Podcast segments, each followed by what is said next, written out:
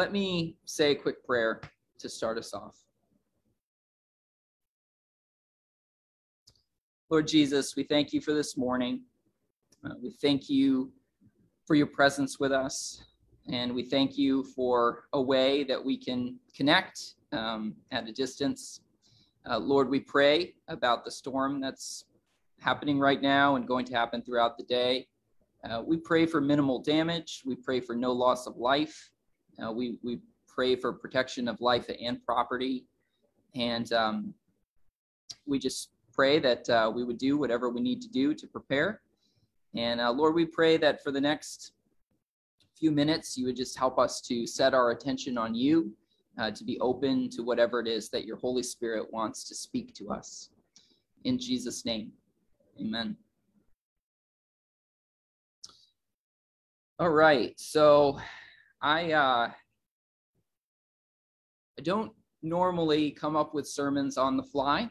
I like I'm the kind of guy who likes to prepare when I'm going to give a message. And so this is going to be out of character for me but I'm going to do my best uh, to offer you guys something this morning. Um, before I started streaming for the last hour or so, I've been sitting here just asking the Lord, what is it that uh, you want to give to your people to encourage them today? And the passage that I felt led to uh, to look at is John chapter two, where Jesus turns the water into wine. And if you have a Bible, I encourage you to make your way to this story. Um, John chapter 2. It's probably familiar to many of you. This is Jesus's first miracle, um, kind of kicked off his, his ministry. And um, it's an interesting miracle because it's not doing the, the sorts of things that we might expect Jesus to do, expect the Messiah to do. Um, it's uh, it's a simple miracle. Seems like almost like a super, superfluous thing, turning water into wine. Um, but uh, it it's it tells us something um, that Jesus also values um, those sorts of simple things in life, those simple joys. But anyway, okay, let me read this, and I'll just do my best to uh, to riff on it here. On the third day, a wedding took place at Cana in Galilee. Uh, why does it say on the third day? Because in those days, weddings lasted multiple days. So this is the third day of the wedding. Uh, Jesus' mother was there, and Jesus and his disciples had also been invited to the wedding. When the wine was gone, Jesus' mother said to him, They have no more wine. Now, this is a this is a big deal to run out of wine at a wedding, major social faux pas, especially in those days. So Jesus answers, Woman, why do you involve me? Jesus replied, My hour has not yet come. And I realize that might sound like kind of a harsh response from Jesus, kind of like he's speaking to Mary in a derogatory way.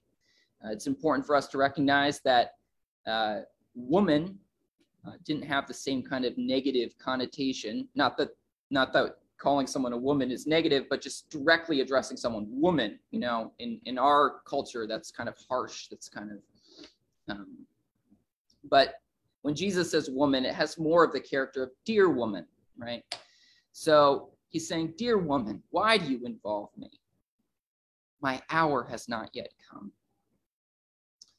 Um, now, what does Jesus mean when he says my hour?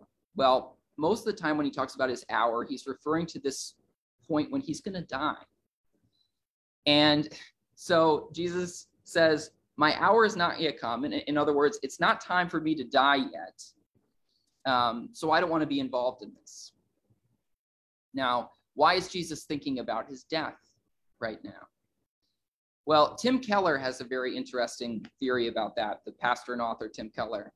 Uh, he says, you know, Jesus is at a wedding, which means, like most single people, he's probably thinking about his own wedding. And Jesus knows that his own wedding isn't going to be an earthly wedding, it's going to be the marriage between him and the church. And so, if Jesus is thinking about that coming wedding, that wedding that all earthly weddings are foreshadowing and pointing towards, he knows that in order for that wedding to happen, he is going to need to die. Right? So, he probably has death on his mind, right? In order to purchase his bride, so to speak, and, and, and cleanse her of sin and rescue her from death, he himself is going to have to pay this price of death. So Jesus would be at the wedding thinking about his coming death, and it might make him a little agitated. He might not be at rest because he's he's thinking about what's coming, right? And so then his mom comes over and says, "Ah, they ran out of wine." And he's thinking, "Oh, you want me to perform a miracle? You want me to do something about this?" But that's going to set in motion the course of events that's going to lead to my own death, and I don't know if it's time for that yet. So uh, continuing in verse 5, his mother said to the servants, Do whatever he tells you. So Mary's still holding out hope that Jesus is going to come through here. Do whatever he tells you. Nearby stood six stone water jars, the kind used by the Jews for ceremonial washing, each holding from 20 to 30 gallons. Jesus said to the servants, Fill the jars with water. So they filled them to the brim. Then he told them, Now draw some out and take it to the master of the banquet. They did so, and the master of the banquet tasted the water that had been turned into wine. He did not realize where it had come from, though the servants who had drawn the water knew. Then he called the bridegroom aside and said, Everyone brings out the choice wine first, and then the cheaper wine after the guests have had too much to drink. But you have saved the best until now. What Jesus did here in Cana of Galilee was the first of the signs through which he revealed his glory, and his disciples believed in him. After this, he went down to Capernaum with his mother and brothers and his disciples, and there he stayed for a few days.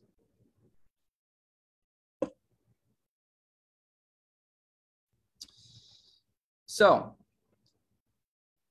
um, what I would like to encourage us to do with this story is maybe to think of it a little bit differently than we we normally do.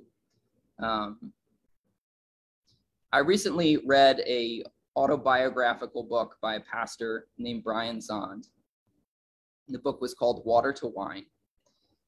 And he used this parable as a metaphor for what he experienced in his own spiritual life.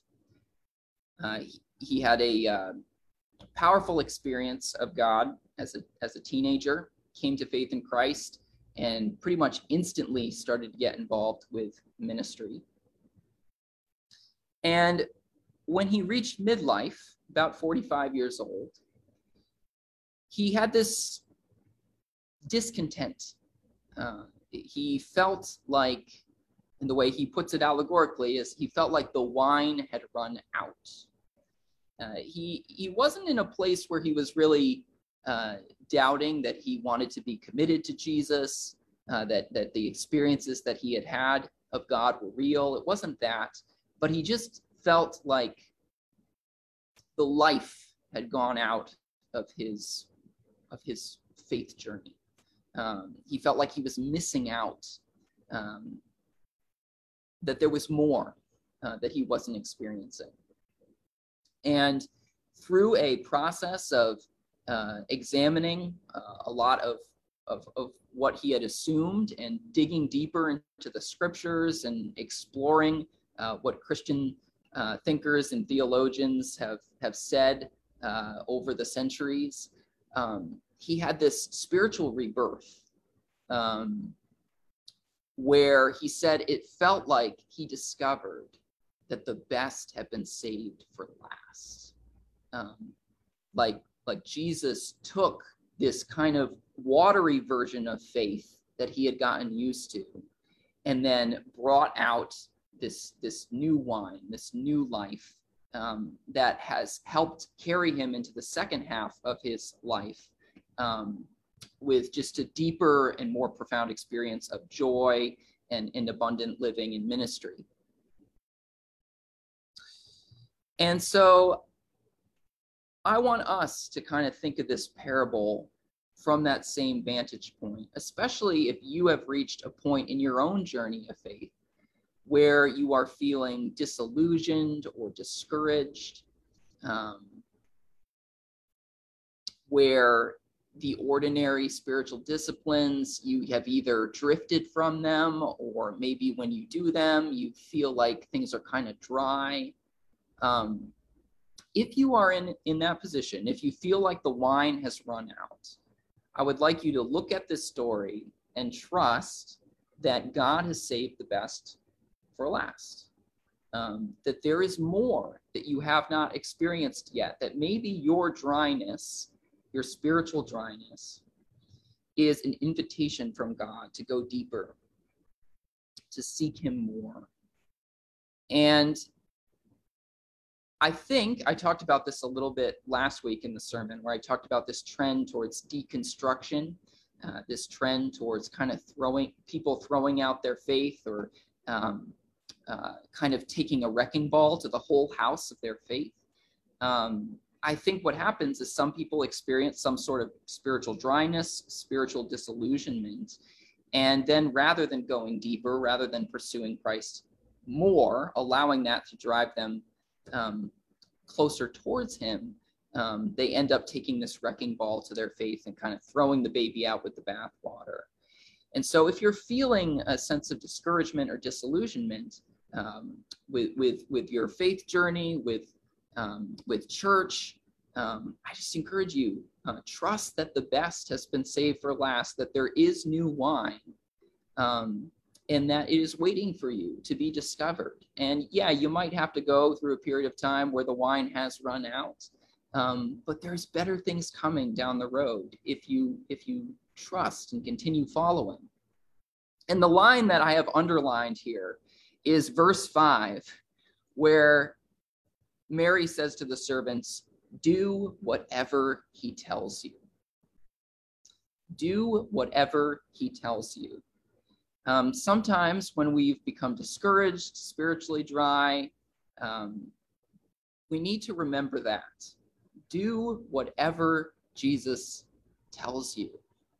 Um, I think one of the reasons why some, I'm not pointing the finger at all of us, I'm just saying sometimes one of the reasons that we become spiritually dry is because we, we stop seeing Jesus as our teacher and we see him more as uh, something that we believe in in order to get an eternal pass into heaven, um, which, you know, that is part of faith in Christ. We're trusting in Him that He will rescue us um, from judgment, that He will rescue us from our sin and from death, and we'll have an eternal afterlife with Him. Absolutely.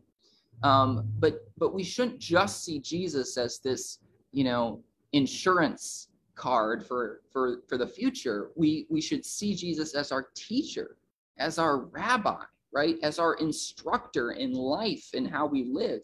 Do whatever he tells you right? If you're feeling spiritually dry if we're feeling that way we need to remember do whatever he tells you. And when we do whatever he tells us that is the way that the new wine begins to flow uh, to us do whatever he tells you. You know, if he's telling you to purge anger and hatred out of your heart, um, do whatever he tells you. Right? If he's he's telling you to turn from lust, do whatever he tells you. If he's telling you to love your enemy, do whatever he tells you. If he's telling you to uh, to not to not judge uh, or to judge only in insofar as you want to be judged, then do whatever he tells you. Do these things, right? Um, as we do these things, the new wine uh, comes to us. So that is my encouragement for us today. Uh, to take Jesus seriously as our rabbi and teacher, as our instructor in life. Uh, there's a book that I've been reading right now called The Divine Conspiracy by Dallas Willard. I'm only about a third of the way through it. It's thick, it's dense, um, but that's really the main theme of it is that we need to remember Jesus as our teacher and as our rabbi. Yes, he's Lord. Yes, he's God. Uh, yes, he is the object of our faith in whom we are trusting to rescue us from sin and death. But he's also our instructor in how to live here and now. and we need to take him seriously, right? If we take him seriously, uh, then we there is there is more abundant life, more joy uh, to experience. Um, so be encouraged to do that uh, this morning.